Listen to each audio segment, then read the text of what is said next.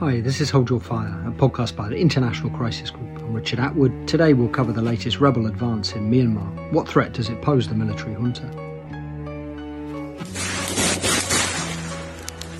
This is a fight that Myanmar's ruling military junta didn't see coming.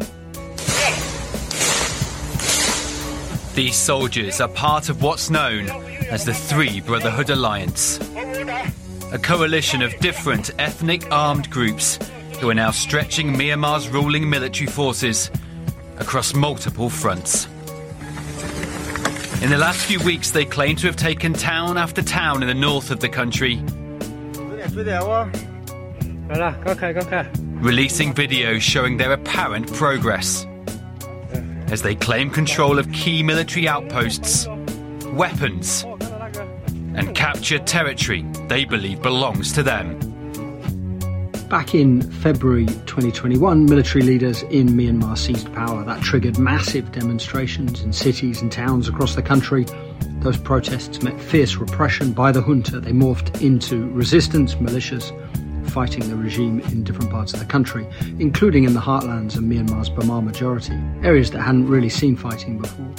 Since the coup, violence has displaced some 2 million people.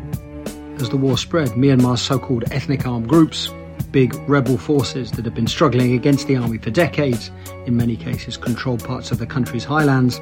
They sometimes help the new resistance forces that emerged after the coup by supplying weapons, training them, sheltering their leaders, but many of the big ethnic armed groups sat out direct fighting with the regime. Over the past few weeks, that's changed. An alliance of three groups the Myanmar National Democratic Alliance Army, or MNDAA, the Ta'ang National Liberation Army, TNLA, and the Arakan Army routed the army from parts of Shan State in Myanmar's east. They seized towns, cut important trade routes to China, and overran dozens of military outposts. Elsewhere, too, the army faced renewed attacks by both ethnic armed groups and resistance forces. China has traditionally had close ties to some Myanmar rebels, particularly those in the east. Here's China's foreign ministry spokesperson talking about the violence. China is paying close attention to the conflict in northern Myanmar and urges all parties to immediately cease fire and persist in resolving differences through peaceful means, avoid escalation of the situation, and take practical measures to ensure the security of the China Myanmar border. But despite the statements of concern, Beijing thus far has done little to rein in the fighting. So, how grave a threat does this rebel offensive pose the junta? Could the disparate forces fighting the regime unite under a single command? And how does China view what's happening along its border with Myanmar? To talk about all this, I am very happy to welcome back onto the podcast Richard Horsey, Crisis Group's Myanmar expert. Richard, welcome back on. Great to be back, Richard. So, I should start by saying that if people want more background to what's happened in Myanmar since the coup in February 2021, I'd really suggest you listen to the last episode on which Richard appeared. I think it was last May, and that gives a lot of background to the coup and to sort of what's happened since. We're going to focus today mostly on the recent escalation, what it means for Myanmar. So, Richard, perhaps let's start. What has the fighting over the last few weeks entailed?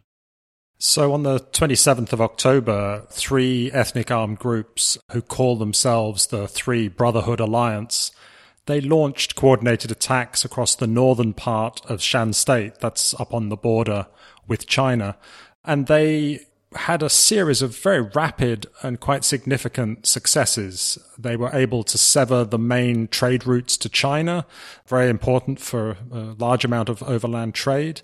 They were able to seize a number of towns and dozens of military bases, including some large bases where they captured, you know, armor and multiple launch uh, rocket systems and artillery pieces. So this was, you know, quite surprising, I think, to many people, the speed with which this offensive proceeded and the extent to which regime forces kind of had to withdraw or give up those quite significant positions. And as time has gone on, you know, we're weeks into this now. The regime hasn't so far been able to mount any decisive, credible counterattack in those areas. And so, you know, that's kind of convinced many people across the country that this is a moment of historic weakness for the Myanmar military and a moment of extreme vulnerability uh, for the regime. So we'll talk a bit later about the resistance that the Myanmar junta, the regime, faces in other parts of the country. But maybe first let's stick with Shan State, so this big area in the east of Myanmar along the China Laos border. So, as we heard up top, there are three groups in the Brotherhood Alliance that you talked about. The Arakan Army is one. Their heartlands are sort of in Rakhine State in the west. But the two other groups, the Ta'ang National Liberation Army, so the TNLA, and the Myanmar National Democratic Alliance Army, so the MNDAA, they're very much from Shan State, control territory in Shan State. So, what do they hope to get out of this latest fighting?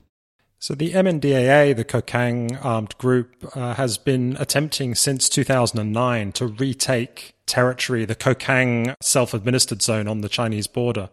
The MNDAA was kicked out by the Myanmar military and a rival Kokang faction uh, all those years ago. And uh, since then, it's been operating as an insurgency in the hills with kind of rear logistical support operations in China. And, you know, now it's launched this offensive with the stated aim of taking back that territory. Uh, but they're also saying, you know, they want to contribute more broadly to the revolution that's taking place in Myanmar.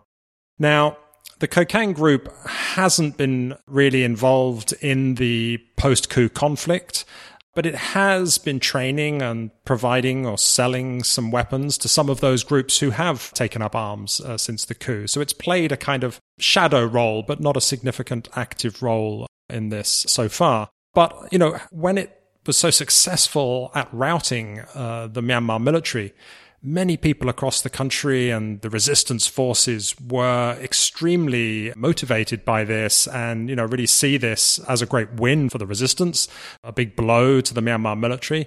And they were very heartened to see uh, in the initial statement that this alliance put out that it had mentioned, you know, the common aim of the Myanmar populace of overturning the coup. Uh, now, whether that is a significant aim of the uh, MNDA or not is another question, but I think it's created a lot of excitement and a lot of hope in Myanmar right now. And what about the other big ethnic armed group, the Ta'ang National Liberation Army? What's it trying to get from the fighting? So the TNLA, the Ta'ang group, has been trying since the coup really to consolidate its hold over the Ta'ang homeland. Several townships in northern Shan state, which are majority Ta'ang population. So there's been an uptick in fighting this year between them and the Myanmar military as they've tried to consolidate their military hold, expand that territory into neighboring areas. And now uh, they see a prospect, along with the MNDAA uh, and the Arakan Army, who are fighting together in this northern Shan state arena, they see a chance of connecting that Ta'ang homeland to the Chinese border. And that's really important for them because although it's not a traditional majority Ta'ang area, that border with China is really important for their area to be politically and economically uh, sustainable. What about the third member of the Brotherhood Alliance, the Arakan Army? It's a bit different, right, in the sense that its sort of ethnic stronghold is Rakhine State, other side of the country, rather than in Shan State where the offensive took place. So, what's motivating the Arakan Army to sort of take part in the offensive? So the Arakan Army was actually founded in Kachin State in the east, up on the China border in the late 2000s. That's where its leadership still is along that border in different enclaves controlled by opposition armed groups. So it has its origins in that part of the country, but most of its fighters and most of its operations are focused on its homeland of Rakhine State on the Bangladesh border. So the Arakan Army has maintained forces in both places, uh, and it's continued to be a part of this Three Brotherhood uh, alliance in northern Shan State. It's important for the Arakan army. It's not just that their leadership is up uh, in that general area, but also they have a lot of economic interests in that area, and it's critical for their supply of arms and ammunition and other material, most of which comes uh, indirectly from China or, or via those other ethnic armed groups up on the Chinese border. So without that, they wouldn't have a ready access to the weapons and the ammunition they need, and so they place a high importance on being sustainably located both in Rakhine State and uh, up in northern uh, Shan as well. And there has also been fighting in Rakhine State, which already the Arakan army controls much of the state. There's been this sort of uneasy ceasefire with the junta for some time, but now fighting's restarted, so opening up another front with the military.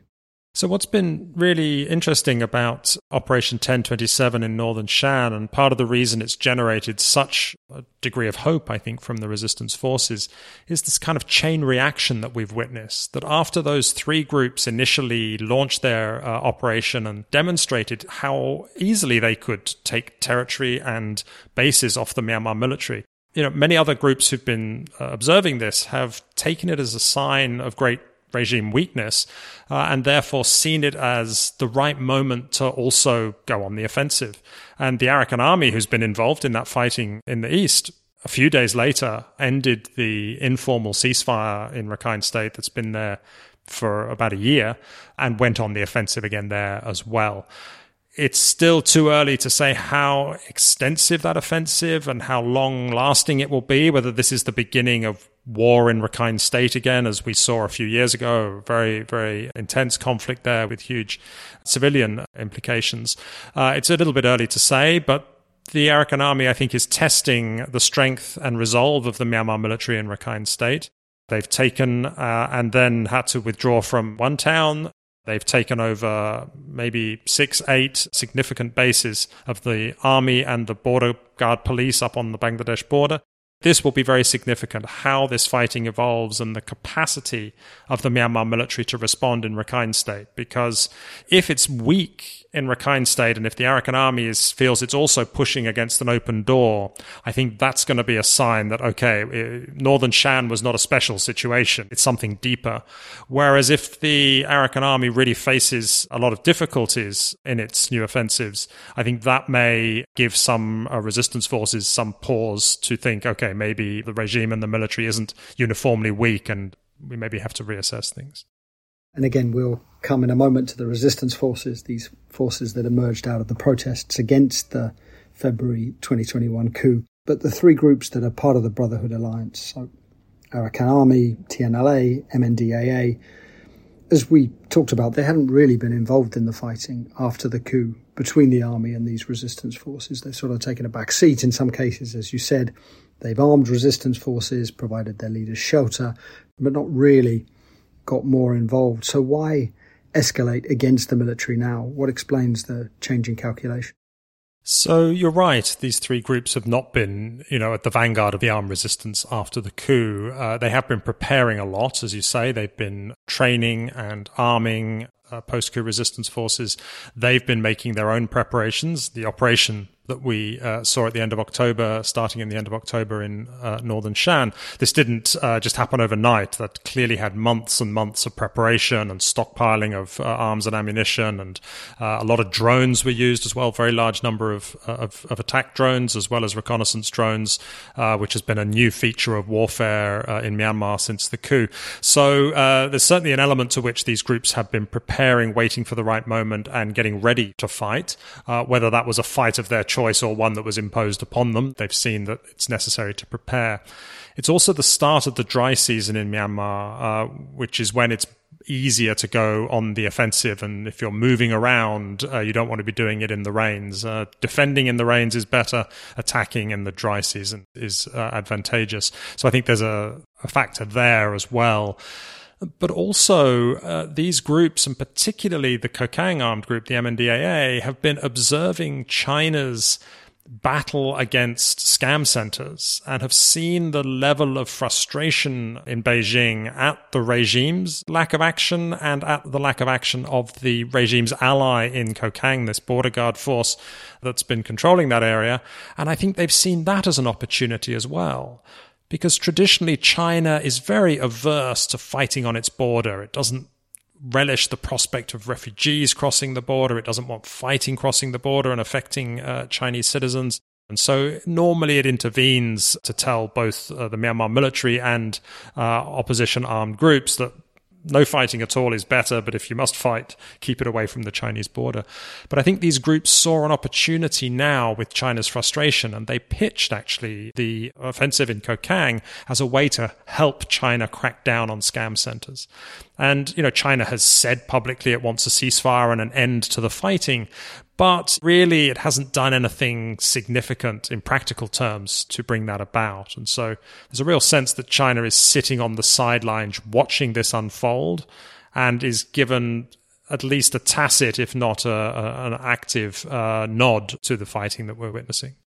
We'll talk in a moment a bit more about sort of China's Myanmar policy writ large. But Richard, could you just say why is Beijing so worried about the call scam centers? So these scam centers started really growing uh, over COVID when there were a lot of uh, migrant workers who were trapped, who couldn't get to their jobs, when economic activity uh, subsided across the board in the region. And, you know, a lot of these people were kind of white collar workers, professionals, IT people. Uh, and I think that the criminal syndicates saw an opportunity. They were also unable to carry out some of their uh, normal activities, you know, in-person gambling wasn't possible borders were closed uh, and so they started really building up and professionalizing these scam operations. And some of them not all of these centers use workers who've been tricked into coming there offered legitimate jobs, but then have their travel documents taken away, locked up in a room, and forced to do this sort of scam work. Some people are doing it willingly, but there's certainly an element of, of slave labor involved in these scam centers. Uh, and many of the victims of that are, are Chinese nationals but also many of the people that they are trying to scam are also Chinese nationals. Uh, and so this has been affecting people in China the number one uh, grossing film in China this year, uh, No More Bets, is a story of a young Chinese couple who get tricked into a scam center, locked up, deprived of their liberty, and uh, ultimately are rescued. Uh, and that's set in an unnamed Southeast Asian country. Uh, and both the governments uh, of Cambodia and the regime in Myanmar have complained to China that it casts their countries in bad light. So both of those countries seem to think that that the shoe fits. Um, but this has been a very popular film in China. And it's meant that there's a huge public demand for action on this issue as well. So you put all that together, and, and tackling these scam centers has become a, a top priority for Beijing. And to get a sense of the scale, we're not talking about small, you know, million dollar operations here. The estimated revenue of these scam centers is in the tens of billions of US dollars per year. So this is at the same scale as the illicit drug industry in the region, the same scale as illicit and online gambling in the region. It's a major uh, driver of illicit profits. And, you know, the number of people involved is also huge. It's estimated there are 120,000 people involved in scam centers in Myanmar alone, maybe another 100,000 in Laos and, and another 100,000 in Cambodia. So it's not a handful of citizens that China's worried about. And Richard, these areas in Shan State, so by the Chinese border and further down along the Laos border, these have increasingly become sort of centers of criminality, right? It's not just the scam centers, but also a bunch of other illicit activities. So the MNDAA, this Kokang group, it says it will crack down on the scam centers, but presumably part of its motive for wanting the areas back are to access some of the money that those areas, even if not the scam centers, but more broadly, some of the money that they generate. So I think the the MNDAA are being uh, honest when they say they're going to crack down on the scam centers. Uh, they know which way the wind is blowing in China. China is a critical uh, ally of theirs. Uh, so if they do manage, as it looks like they will, to take back the Kokang zone, we can be pretty sure that the scam centers are going to be shut down. But the whole political economy and economy of that border zone in Myanmar is illicit it's based on gambling, drugs, wildlife trafficking, human trafficking. There is no other economy really. And so while they may crack down on scam centers, they're very unlikely to crack down on the casinos, the money laundering, uh, the other aspects of the illicit economy. And that is why they are fighting over this area. That's the asset that they lost, and that's the asset that they want back. That doesn't capture the full set of reasons for why the Three Brotherhood Alliance is fighting. The Ta'ang have other objectives. Uh, the Arakan Army have slightly different objectives as well. And all of them hope to portray their fight not as a fight over parochial concerns, but as a fight which aligns with the wishes of the majority in Myanmar. Myanmar. So there's certainly a good reason for them to do that, but I think we should be a little suspicious and a little questioning of that and look at, yeah, I mean, what is the illicit economy here that this control of territory will give them enormous access to economic rents over that. But you know, it's quite striking when you look on the map uh, that you have the Salween River uh, that runs north to south through Shan State and, and carves off about the eastern third of that. And this area between the Salween River and the Chinese border, uh, further south, it's the Mekong River, that's the border with Laos uh, and Thailand. That area is slipping out of the grip of the Myanmar state and the regime. And this is not a short term slippage. It's the continuation of a longer term trend. And I think, you know, in the north, you have Kokang and you have the WA, the United Wa State Army enclave. In the south, you have a second enclave of the WA, but you have lots of other, uh, Lahu and other groups. And all of that area is based on a very thriving illicit economy. And so there is the prospect now that all of the territory east of the Salween River is basically lost to the Myanmar state for the medium term.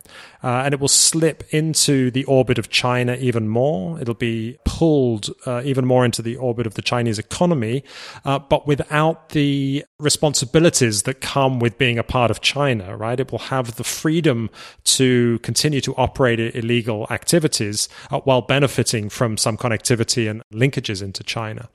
And, you know, China has kind of tolerated this for years because China's assessment has been a lasting peace, a comprehensive peace deal in Myanmar is unlikely.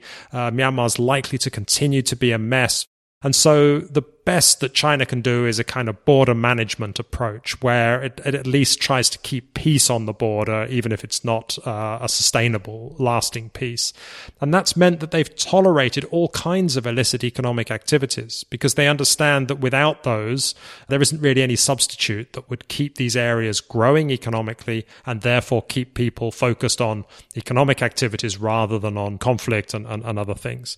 And this kind of uh, peace via illicit economy don't produce lasting peace. They set up modes of wealth creation and they set up uh, political economies that over the medium to long term are inimical to peace uh, and stability and human security. And so the longer this goes on, the harder it's going to be to fix. So let's come then to the resistance forces, these forces that grew out of the protests against the coup and the junta's crackdown against those protests. Now, as we talked about, some of these resistance forces have got weapons, training from the ethnic armed groups, sometimes other support, even if they're not necessarily fighting together. So, how are they viewing what's happening and the Brotherhood Alliance offensive in Shan State? So, these People's Defence Forces, local defence forces, there are dozens and dozens of them across the country, some small, some much larger. Many swear political allegiance to the National Unity Government uh, but many are more uh, actively cooperating with ethnic armed groups who are the groups who can really provide them with the training, the weapons, the other support that they need, the operational guidance, which it's much harder for the national unity government to do as a, as a political uh, body.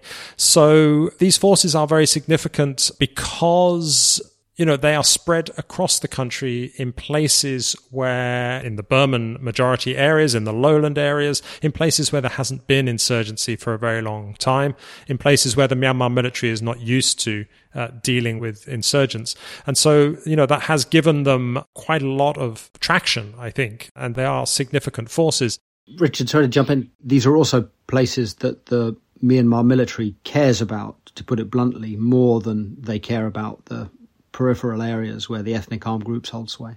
I think that's true. It's much harder for them to countenance loss of control in a lowland Bamar majority area than it is to accept that part of the uplands in the mountains has slipped out of their control and they'll get it back later. So I think that's absolutely right. It hasn't stopped them from rolling out their standard brutal counterinsurgency uh, approaches in those areas. The fact that they're Bamar majority places from where many of the Myanmar military are recruited but they've still been, you know, burning down villages, uh, launching airstrikes against civilian targets, treating these areas as any other battlefield and doing an enormous amount of damage. But these groups are also changing the dynamic for the ethnic armed organizations because traditionally there's been a kind of fairly clear line The insurgents are ethnic minorities, they're up in the uplands, and they're far from the center. And so it's been possible for Myanmar to have a civil war for decades, but for the majority of the population in the center of the country not ready to know anything about it or, or care about it. It hasn't affected the central economy, it hasn't affected people's daily lives in the center. And that's also meant that the political demands of the ethnic minorities and of the armed groups that seek to represent them, those political demands have been easy to dismiss. But what the coup has done and what the rise of the People's Defense Forces has done is it's brought the war to the center. Nobody in Myanmar, uh, there's very few parts of the country that are unaffected by the conflict. You know, everyone is affected by this. And so it's changed the relationship to ethnic communities. No longer do they see those as the violent armed insurgents making drugs and living on the hills and making the life of Myanmar difficult. They suddenly see a common cause. And that's changed the strategic map of, of Myanmar, the conflict map of Myanmar. Because suddenly an ethnic armed group can have an alliance with a Burman armed group that it's providing training and weapons to, and that gives it the ability to project power in different areas and it allows those groups to work together. And that's been one of the more striking things coming out of the recent fight fighting, the extent to which, you know, this has been uh, joint operations in different parts of the country between these People's Defense Forces and ethnic armed groups. So there have been these joint operations, but there's not a centralized command, right? It's not like there's a countrywide opposition rebel movement under a single leadership. The National Unity Government, the NUG, formed of some of the legislators that were ousted by the military in early 2021, it doesn't have much say over the ethnic armed groups or even all the resistance forces. Many of the ethnic armed groups have forged alliances or provided uh, assistance to post coup People's Defense Forces.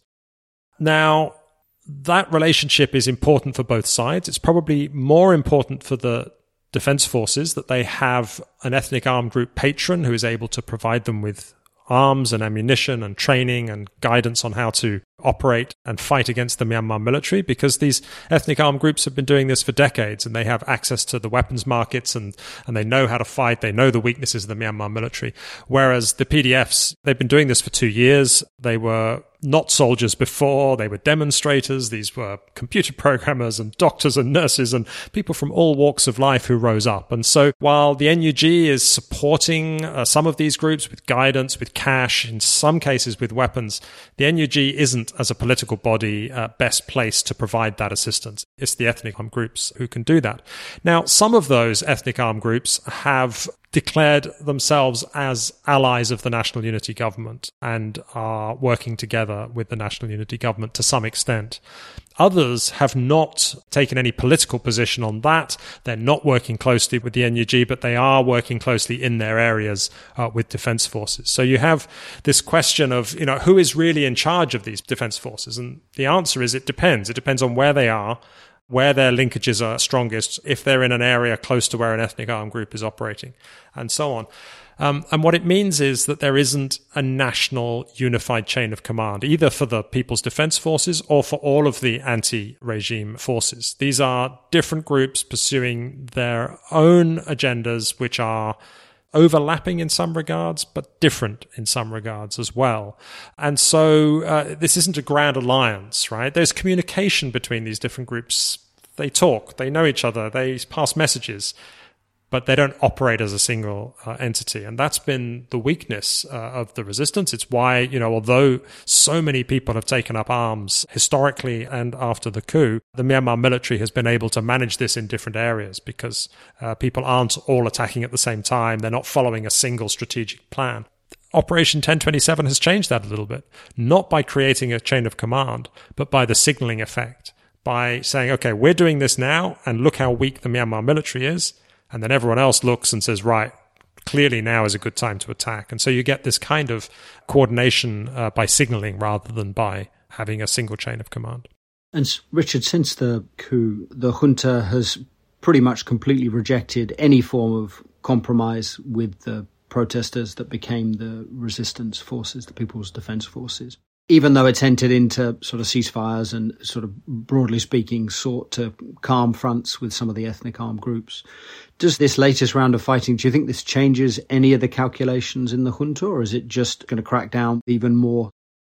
I think from the statements that we've heard from the regime and what we know about their thinking, that they continue to draw a very clear line between ethnic armed groups who are their old adversaries, who they are quite willing to talk to, cut deals with, uh, have ceasefires with, and the post-coup revolutionary forces, the NUG and the and the People's Defense Forces. They declared them terrorists. They speak about crushing them. They've shown no interest in talking. I think if the regime was going to go into negotiations with anyone, apart from the ethnic armed groups, I think they would talk to Aung San Suu Kyi uh, if she would talk to them. They're holding her in prison. They can talk to her any time. But I think the NUG and the and the People's Defense Forces they still see that they must defeat them but it's getting harder to foresee any kind of defeat of the defense forces. Um, likewise, it's not easy to see the defeat of the military uh, either, but certainly the idea that the military could, in, in short order, kind of uh, use its military might uh, to, to, quash these defense forces. I mean, two and a half years in, uh, that doesn't look uh, remotely likely. And you mentioned Aung San Suu Kyi. I'm sure people know Myanmar's leader has been imprisoned since the coup, but there's no formal relationship then between Aung San Suu Kyi and the National Unity Government?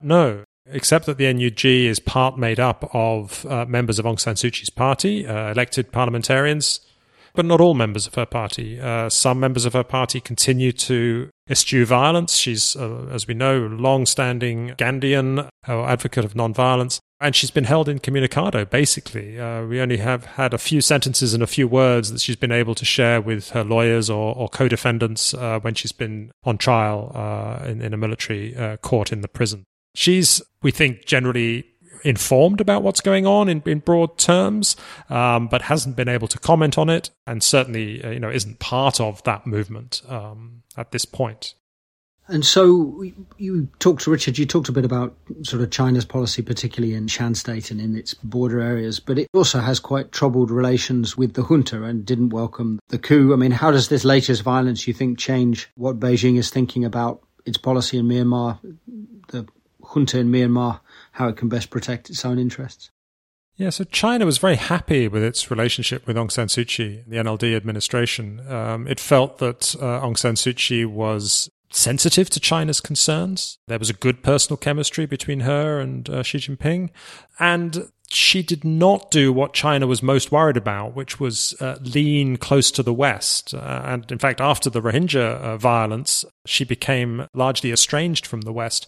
So this was kind of perfect for China, a leader who was incredibly popular in her own country, but who was willing to have friendly, cordial, constructive relationships with China. So China got its cake and was able to eat it as well. It got a, a, partner in the Myanmar government, but one that would also bring the Myanmar population that has at times had a very strong anti-Chinese sentiment would bring uh, them with it. So they were quite upset with the coup.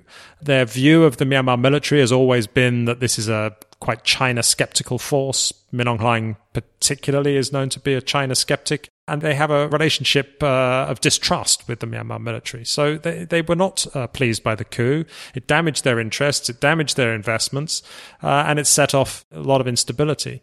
Now, this latest fighting, apart from whatever it may do around the scam centers, which is of immediate concern to China, I think they won't be unhappy that along their border will be China friendly groups now. That if the MNDAA takes control of Kokang, that's another slice of the China Myanmar border, across which is not the Myanmar military, but a friendly uh, group to China. But where China has more concerns, I think, is around the resistance movement and the NUG. They see that as a very Western leaning group of people anti-Chinese in outlooks. You know, some members of the revolution have been uh, closely uh, involved with anti-Beijing politics, and so China will not be at all happy if the fighting that began in northern Shan really boosts the prospects of resistance forces, and if it looks like the regime is really starting to crumble. I think that would be seen as a great threat to Chinese interests, and that could be the point at which they step in uh, and maybe try and bolster the regime regime. They don't actually want the regime to fall, and they certainly don't want the NUG to come into power. And I think they would use their leverage to try to prevent that. No signs of that uh, so far, but I think Beijing is watching what's happening. It's seeing how these events in northern Shan uh, have had this chain reaction into other areas and how that's boosted resistance forces. And I think they're certainly observing that.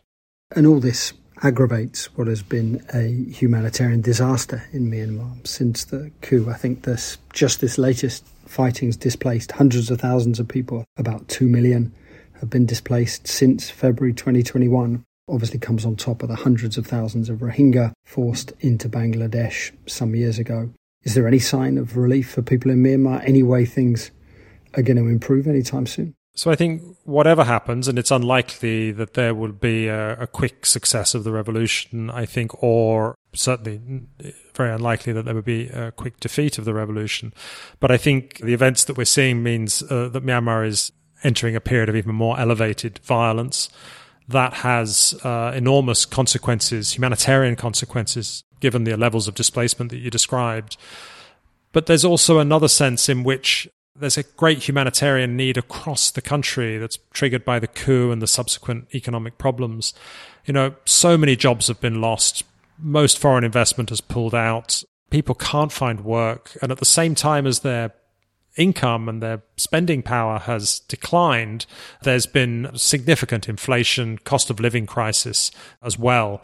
And so that double hit of lost employment and rising costs has meant that many people who would not meet normal uh, humanitarian caseloads, kind of peri-urban populations uh, and so on, are really in, in really difficult situation. And, you know, humanitarian aid is not designed to respond to economic crises and deprivation of millions across a country, right? It's it's more designed for complex emergency or, or natural disaster type situations. But uh, responding to the needs of an entire country is beyond the scope and the and the means of the humanitarian system. And politically, I mean, China, we talked about obviously influential will step in if things get too unstable, but Beijing is very unlikely, as you said, to mediate some sort of compromise between the junta and resistance forces, even if one were feasible you know, in reality, as you say, there's no sign that the regime is going to compromise in any way, at least not with the resistance forces, the National Unity Government. But at the same time, it's not going to prevail. It can't defeat its enemies. So politically, where's all this going? It's hard to see how the country is going to exit from this crisis. It's hard to see how the regime is going to get out of the pit that it's dug for itself. Because what the regime has said is that it's going to hold elections at some point, and that those elections will pave the way for the end of emergency rule, a return to constitutional norms, and the country moving out of crisis. Now, not only would any election held by the regime be deeply, deeply unpopular and violent itself, but there's no real sense that moving back now to the 2008 constitution and the power sharing that that mandates between the military and some elected government that that's really feasible at this point you know, it certainly wouldn't be the NLD this time round. They've been banned. They won't be allowed to compete. It would be some military aligned political party. It's very hard to see how that would really get the country uh, out of uh, the crisis uh, that it's in. And so it is a very depressing prospect. And, and that's why I think so many uh, people in Myanmar are pinning their hopes on the revolution being successful because it's the only optimistic, aspirational outcome that one can really uh, wish for, however difficult that's going to be. We often say that Myanmar is a neglected conflict, and listening to this, it's sort of easy to see why sort of Western capitals and others are sort of starting to give up Myanmar sliding down the agenda, especially given everything else going on. But how would you make the case that that's a mistake? I think one of the really unfortunate things about the Myanmar situation is that much of the world uh, sees this as quite a low priority partly because there are so many other crises to deal with, but also because I think countries just don't really see what a feasible policy could be, what, what leverage they have and what they could push for. And so that means that when there's a massacre or when there's a humanitarian need or when, when there's you know, when it's important to achieve something more limited, there aren't a lot of people focused on this in different capitals. And I think that's unfortunate. You know, Myanmar's lucky that it hasn't been dragged into the you know the China US contestation in the region. It hasn't divided the Security Council. You know, all members of the council, I think, more or less share the same diagnosis of what's going on. They may differ in what to do about it or how much they want to do about it, but it, you know, the council isn't fundamentally divided. Diplomacy right now doesn't seem like it has much hope of achieving much, but that may not be the case in the future. And so preserving that possibility to act, preserving the level of analysis and interest that means opportunities will be spotted when they come up, and then being willing to take risks and take action at the appropriate time. And for all of that, it's really important that Myanmar doesn't drop off the international agenda. And just for budgets as well. I mean, the humanitarian needs are, are very high. Uh, it's really important that donors continue to fund support in Myanmar and don't sort of get fatigued by the hopelessness of it all and just reprogram money elsewhere. Richard, thanks so much for coming on. Thanks very much. Good to be on again. Hold Your Fire is a production of the International Crisis Group. I'm Richard Atwood. You can find all of our work on the war in Myanmar on our website, crisisgroup.org. Check out our recent piece on the escalation in northern Shan State and elsewhere. We also put out a report recently on the TNLA, the Ta'ang National Liberation Army that we talked about. There's a lot of work on the criminal economy in Shan State and in Myanmar's east, plus, of course, lots of coverage of the coup and post-coup resistance. So check all that out. Thanks to our producers, Kevin Murphy, Heiko Schaub, and thanks, of course, to all of you, our listeners. Please do get in touch. Podcasts at crisisgroup.org or write to me directly, atwood at crisisgroup.org if you have any questions, suggestions, or concerns. If you like the show, please do leave us a positive rating or review wherever you get your podcasts. And I very much hope you'll join us again next time.